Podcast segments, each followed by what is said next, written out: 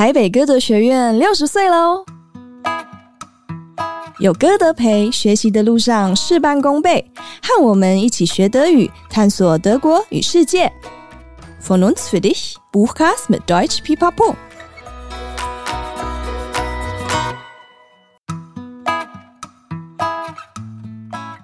Hallöchen, willkommen zurück bei Deutsch Pipapo, deinem Podcast zum Deutsch lernen。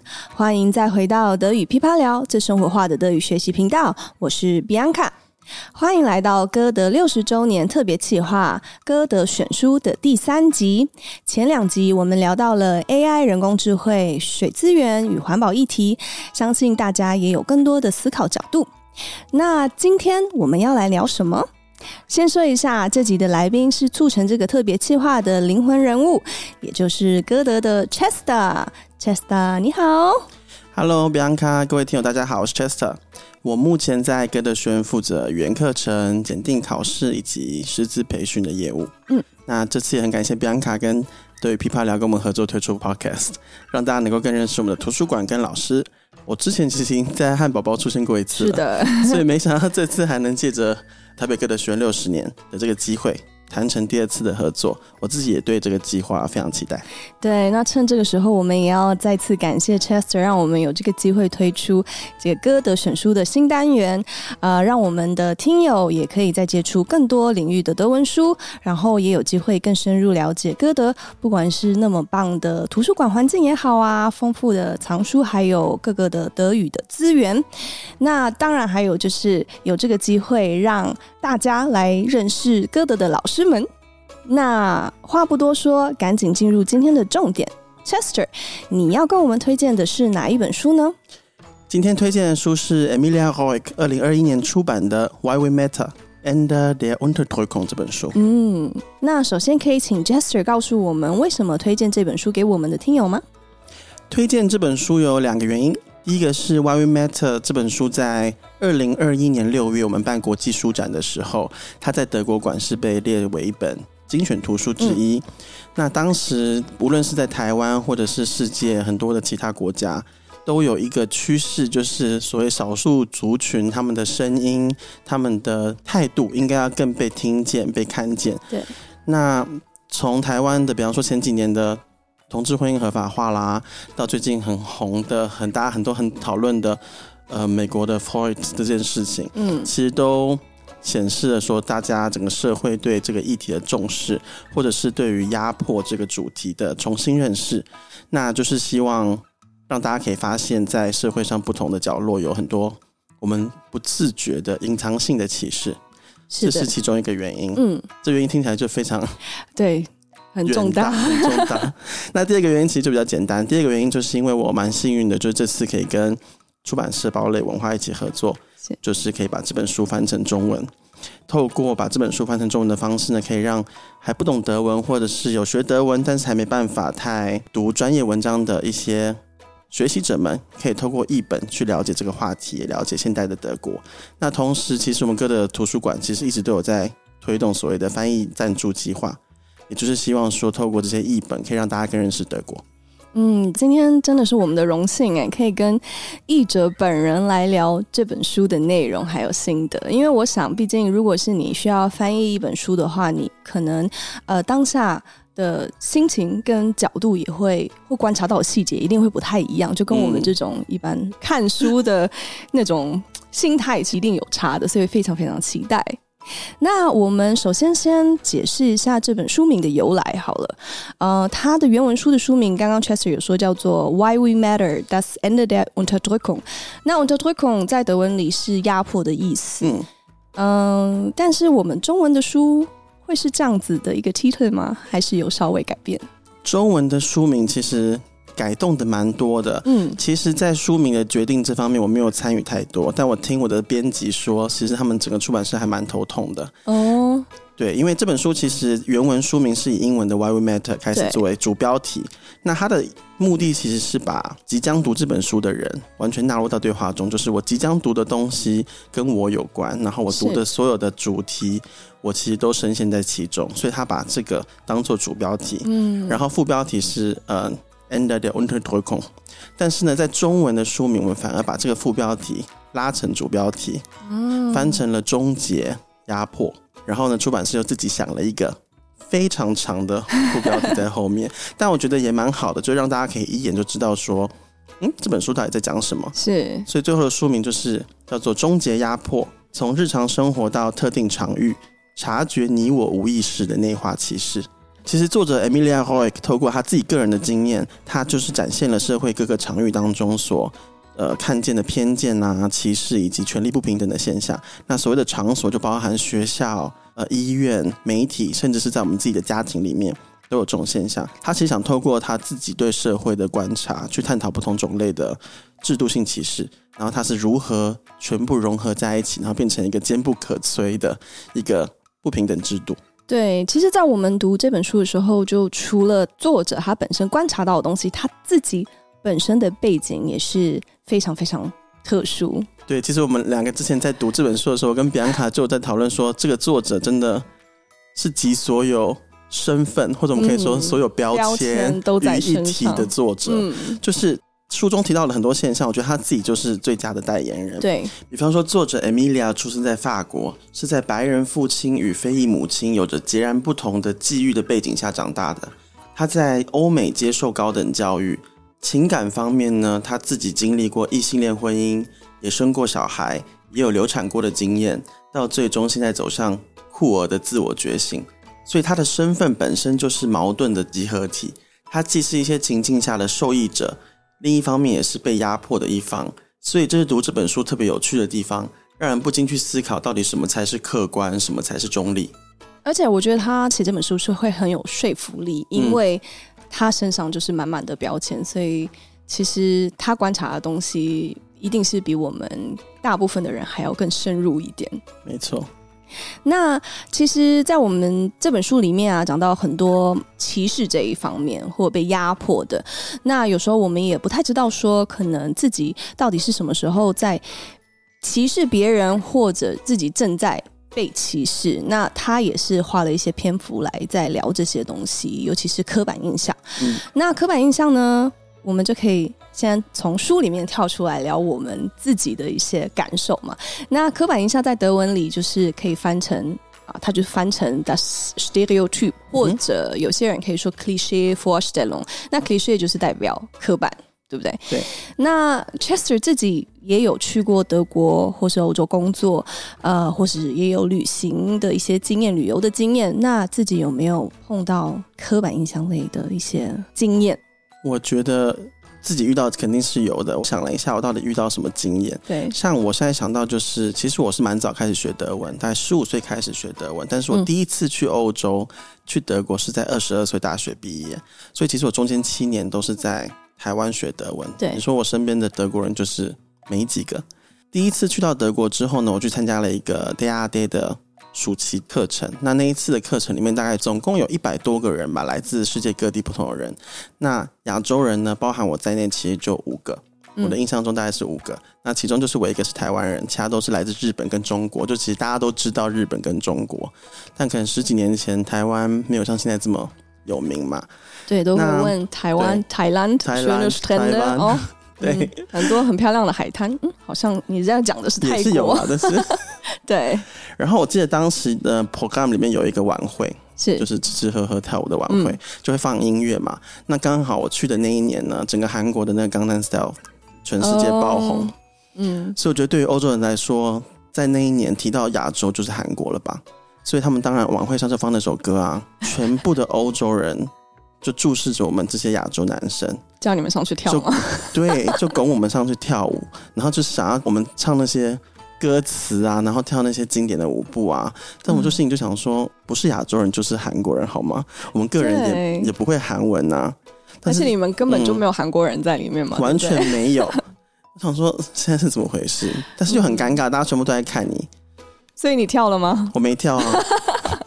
我就是很尴尬在那边了。哎，对，我觉得这个毕竟就是当初像刚刚 Chester 有说，可能那时候的德国人对亚洲的印象就可能是有什么流行的，对他们来讲是亚洲面孔，就是亚洲比较难去区分哦。现在这个是日本人、中国人还是韩国人或台湾人，其实对他们来讲也是有一点挑战。我觉得现在可能比较不一样啦，现在至少他们 K-pop 分得出来啊，就是现在很多什么 Blackpink 之类都已经流行到欧美去了，所以他们是比较能去区分。下一次可能就是要求你去跳 Blackpink。舞蹈，那我可以考虑一下。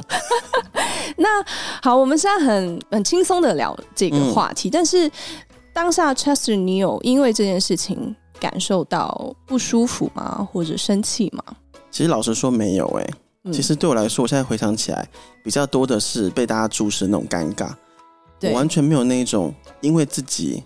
是亚洲人而被认成韩国人的那种生气的感觉，哦、可能我现在去反应会不太一样吧。但当下我完全没有一个生气的感觉，我完全没有想到说我应该要生气。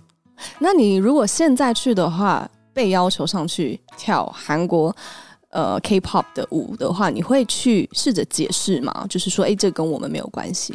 我可能会稍微用比较有趣和委婉的方式去讲说。我就不是韩国人呐、啊，我是台湾人呐、啊，哦、这样就是借机会也是教育他们一下。没错，嗯，我觉得这样蛮好。那除了这个经验之外，还有发生其他可能比较不好的经验吗？就真的我们可以说是比较真的直接的歧视的状况。其实，在翻译这本书的时候，里面有一个桥段让我回想起我当时的一个比较相对受伤的一个经历啦。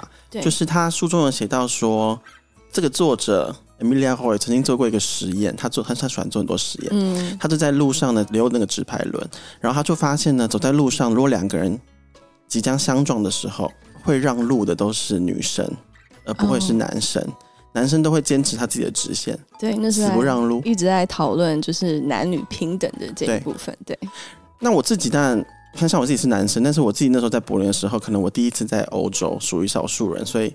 我其实那时候有一次是我看到我跟那个男生大家都是走在同一条直线上面，但是我知道我们两个即将相撞，若没有人要让的话，所以最后一秒我还是选择让路，但是可能来不及，我们两个最终还是撞上了嘛。那那个德国人几乎就是下意识的看到我是亚洲人，然后就直接说，但是用德文说，他说你有没有长眼睛啊？Reißfresser 啊，那时候我德文其实也是还可以，但是我想说，哦，新的单字吗？把它记下来，我回去查。然后他说，哎、欸，所以他在骂我一个死亚洲人。嗯，对，啊、对，可能比安卡可以跟我们解释一下，说什么是 Reißfresser。就是死亚洲人应该是已经比较进阶的翻译方式啦。如果说比较字面上的话，当然我们是两个字的组合嘛，一个就是 rice 就我们的米饭。嗯、那 Fresser 的话，它是来自于动词 fressen，、嗯、吃啊、呃，但是这个吃是使用在动物。居多，我们人们吃会说 essen，除非你说啊，我今天真的是狼吞虎咽吃了很饱，我会说啊，ich habe gefressen wie ein Schwein，我吃的像猪一样。但是这也是比喻到动物，对，所以其实字面上他是骂你吃米饭的禽兽之类的，其实还蛮难听的，蛮难听的。嗯、要是我当下，我也不知道会。怎么样去反应了？现在后面可能会觉得说啊，直接骂他说啊，du Wurstfresser，就是直接反驳嘛。那我们吃米饭，那你们吃香肠，这样子吗？我的 Dönerfresser，Dönerfresser 之类的，我觉得这都是原本你可能现有的刻板印象，但是你去滥用它，就并不是说刻板印象本身是不好的。对，Chester 有什么想法吗？对刻板印象本身，其实我觉得刻板印象。当然，你觉得你自己有没有被歧视？我觉得当然可以像书中讲的，你就是我们提出一个中立的标准嘛，可能适用给所有人。但我自己觉得还是最终还是取决于你真的被歧视者，就当事者他自己的感受。嗯、像我刚刚提到一开始提到那 Gangnam Style 的例子，我也说过，其实我当下没有那种生气或是被冒犯的感觉。嗯，或者是在其实我现在走在路上，就算是。二十一世纪的今天，走在德国路上，我还是会被用日文搭话，大家还是觉得说是来自日本或什么的。就是这些经历对我来说，当然它一定有刻板印象的成分存在，但是我会觉得它也是一种无伤大雅的文化交流。嗯、说不定其实透过这样子的方式，当然你不要去恶意攻击人家，或者是做言语攻击啦。如果透过这样的方式，其实你可以促成一个友谊。两个文化之间的友谊，嗯、其实我觉得也算是不错。但在这我个人的意见啦，我也是认识很多人，其实他非常反对不公平的用词啦，或是不恰当的用词。我们在各的学院，其实除了在教语言之外，其实我们也常常教大家说所谓的德国文化是什么。对，像德文里面就有一个字叫 Landeskunde，嗯，这字我发现在英文里面其实没有办法有一个完全的字去翻译它。嗯、它其实指的就是说一个国家的历史啊、经济啊、文化背景、食衣住行娱乐方方面面的文化跟习惯。那这些东西其实我们希望老师们在课堂上也要教，不是只是教 der die das 对文法而已，文法而已嘛。所以我觉得，而且在我们这边学德文的学生在初期的时候，他们其实都没有去过德国。所以他们眼中的德国，就是老师们在课堂上跟他们说的德国。嗯、所以我都会提醒我们的老师说，你一定要非常小心的处理这一块。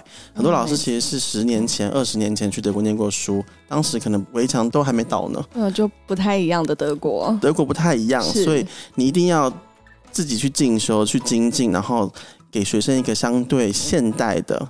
状况，当然，如果你处理历史的话题，那是另外一回事。是，所以我们也尽量提供老师们很多的进修跟在德国上课的 Angebot，希望他们可以在这方面可以处理的更好一点。嗯，对，我觉得这真的很棒，也是非常非常需要的。毕竟世界都是一直在。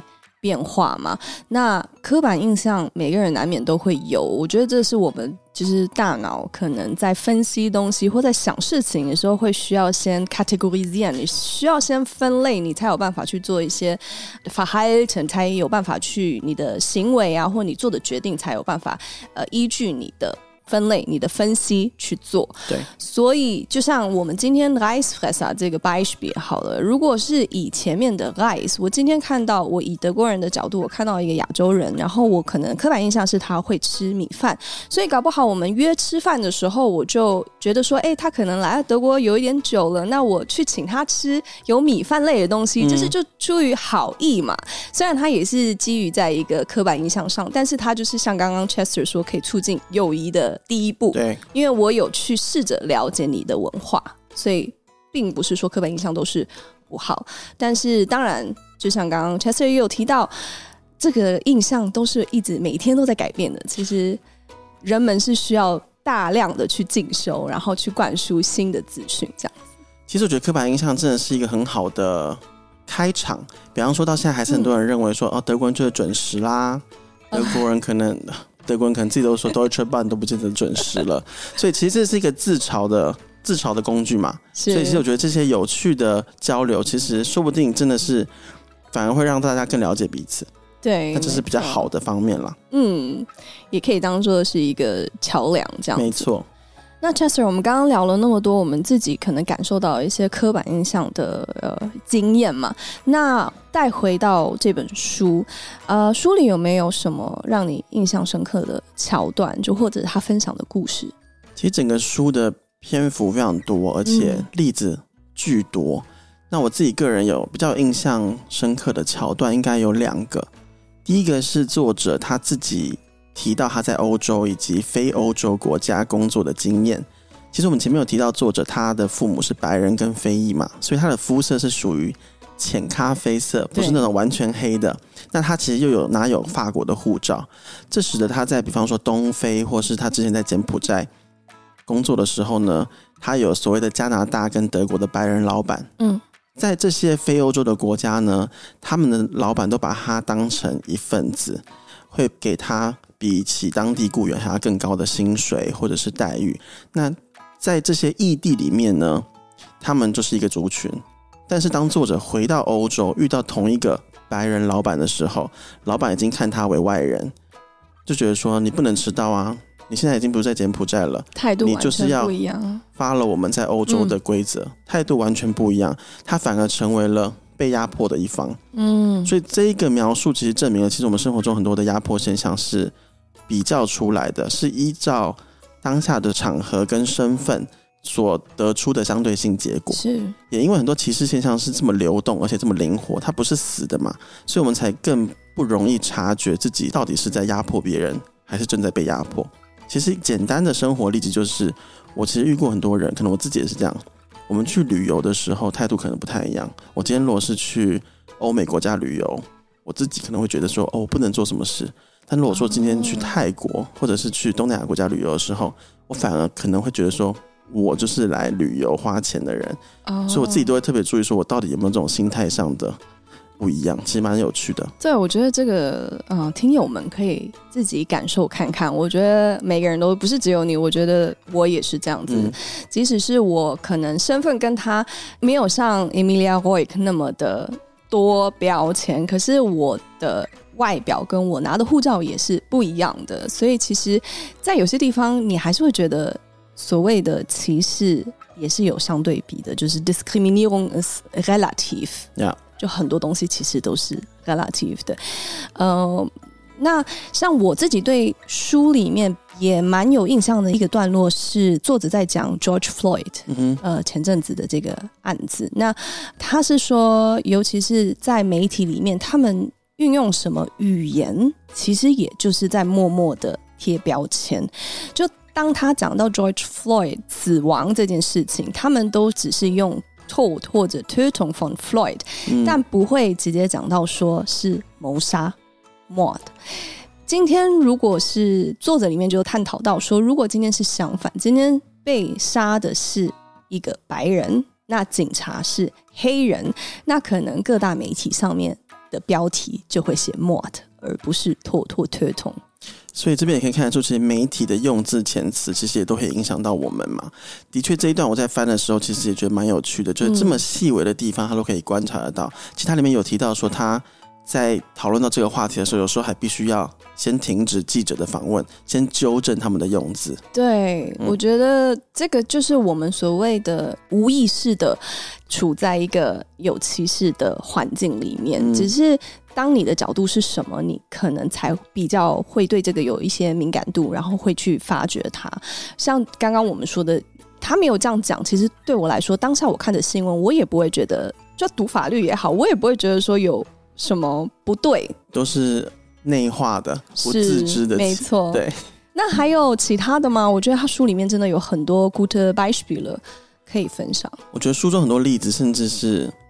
搞不好都可以开另外一个 podcast 的系列去讨论，太多了。但是另外一个印象深刻的是，作者他有一个小孩，当时写书的时候，他好像是不到五岁的一个儿子。嗯、那他有帮他儿子讲睡前故事的习惯。对。那他作者本人看不惯的一个点，就是这些童话故事里面，什么嗯、呃、过关斩将的啦、沙龙的啦，全部都是男生。嗯。所以他就说不行，我们要改变这个，我就把我的睡前故事改成里面的人都是女生。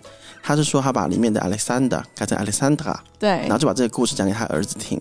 那他儿子才不到五岁嘛，听完整个故事之后呢，他儿子就问他说：“妈妈，你确定这个故事里面的人是女生吗？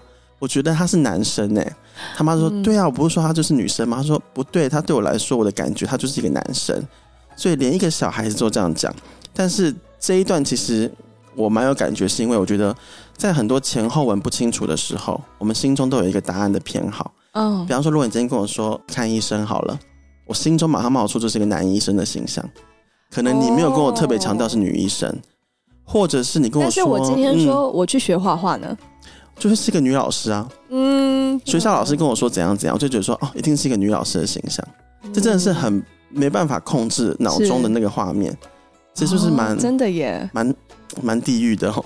有一点，我觉得我们很难。你看，五岁小孩子，他妈妈都已经刻意要把他就是 umpolen，就让他知道说，哎、嗯欸，其实都是平等的。可是他还是，不管是可能他上的幼稚园也好啊，或周遭的媒体，或任何你看到的音乐、电影，任何你能接触的东西，其实都是有这样子的一个特定的联联想跟组合，对。对我觉得这真的是要提高大家对于这个的意识，就可以更 boost 的去观察我们环境给我们的一些印象。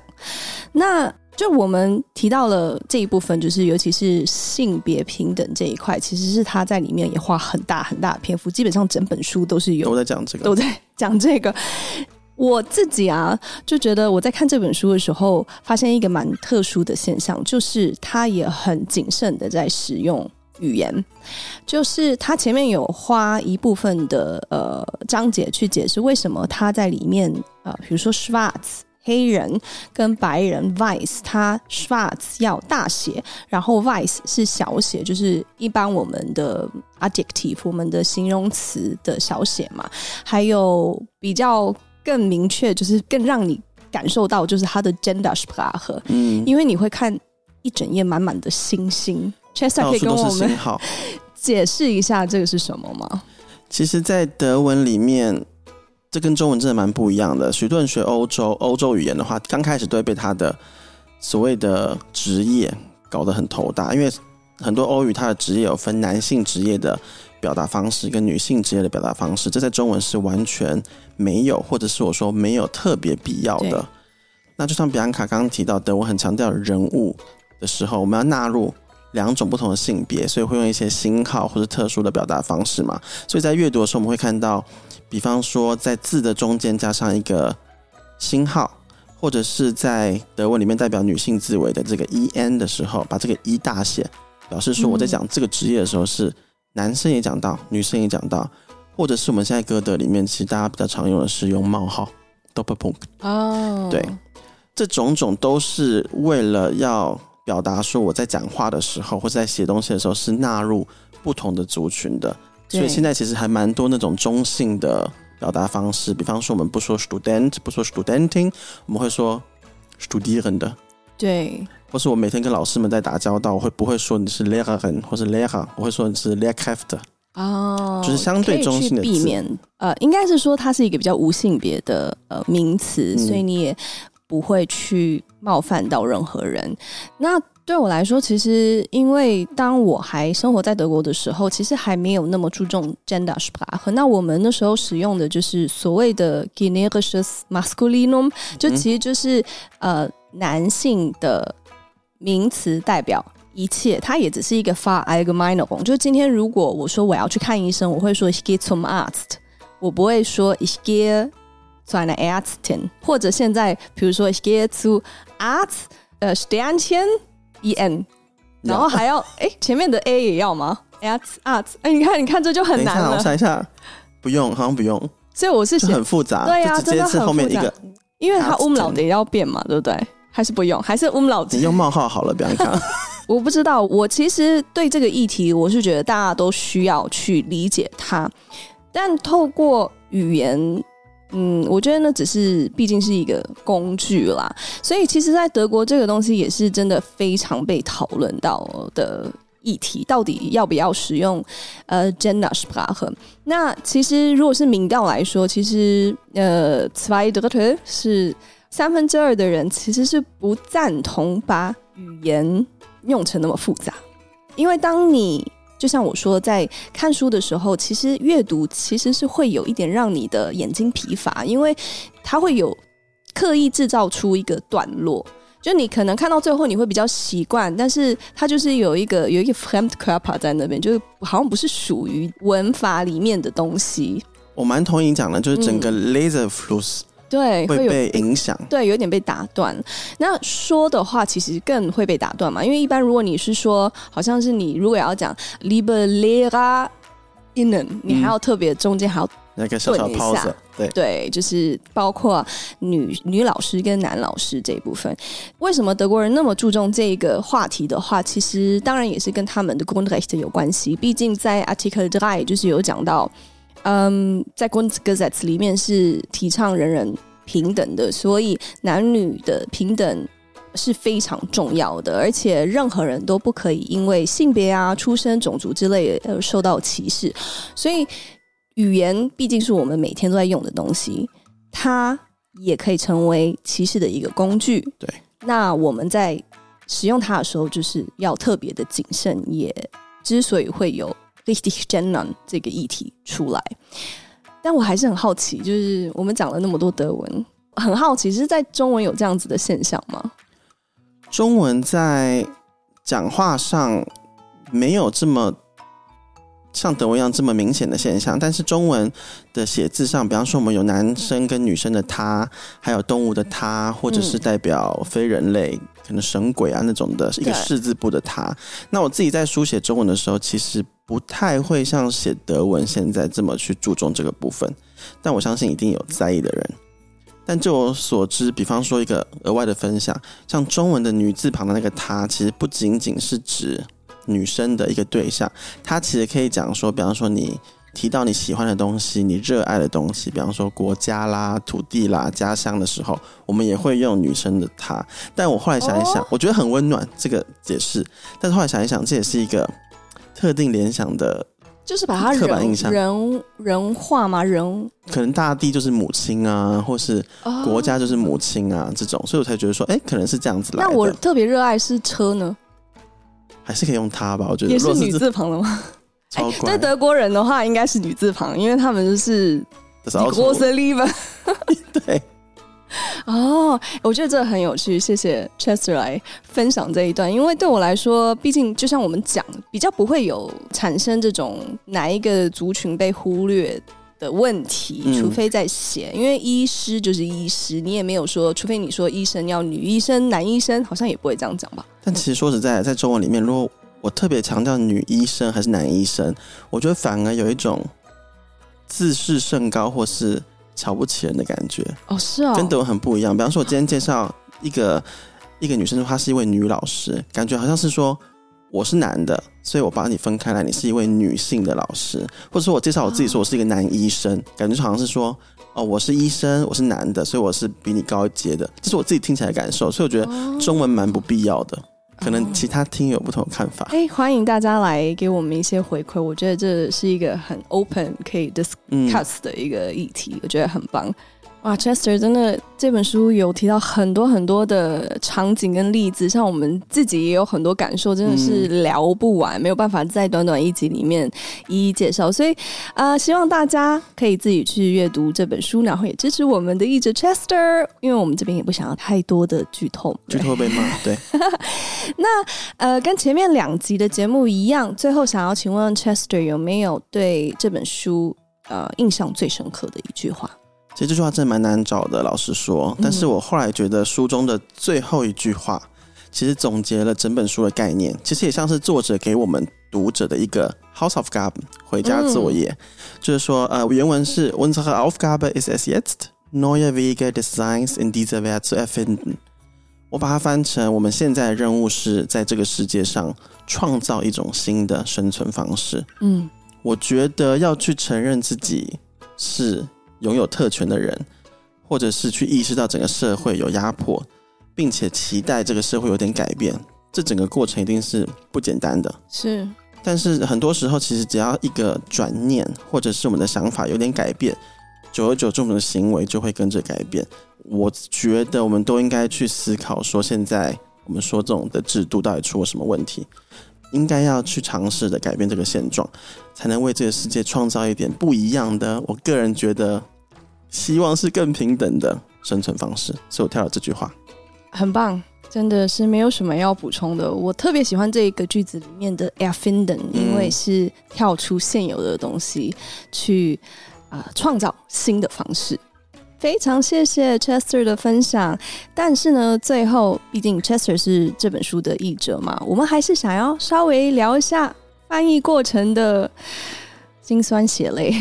真是辛酸血泪，来跟我们分享一下吧，难得有机会。这本书其实读起来不简单，别人看一看自己很难知道。我对，所以翻起来我觉得也是一大挑战。嗯，我只能说我。也趁这个机会好了，感谢一下我的编辑，他真的是很努力的校稿跟修饰，他的中文比我好一点点啦，嗯、所以说他帮我很努力的去修改跟校稿，但却要保持原文的意思，真的非常难，我超级感谢他。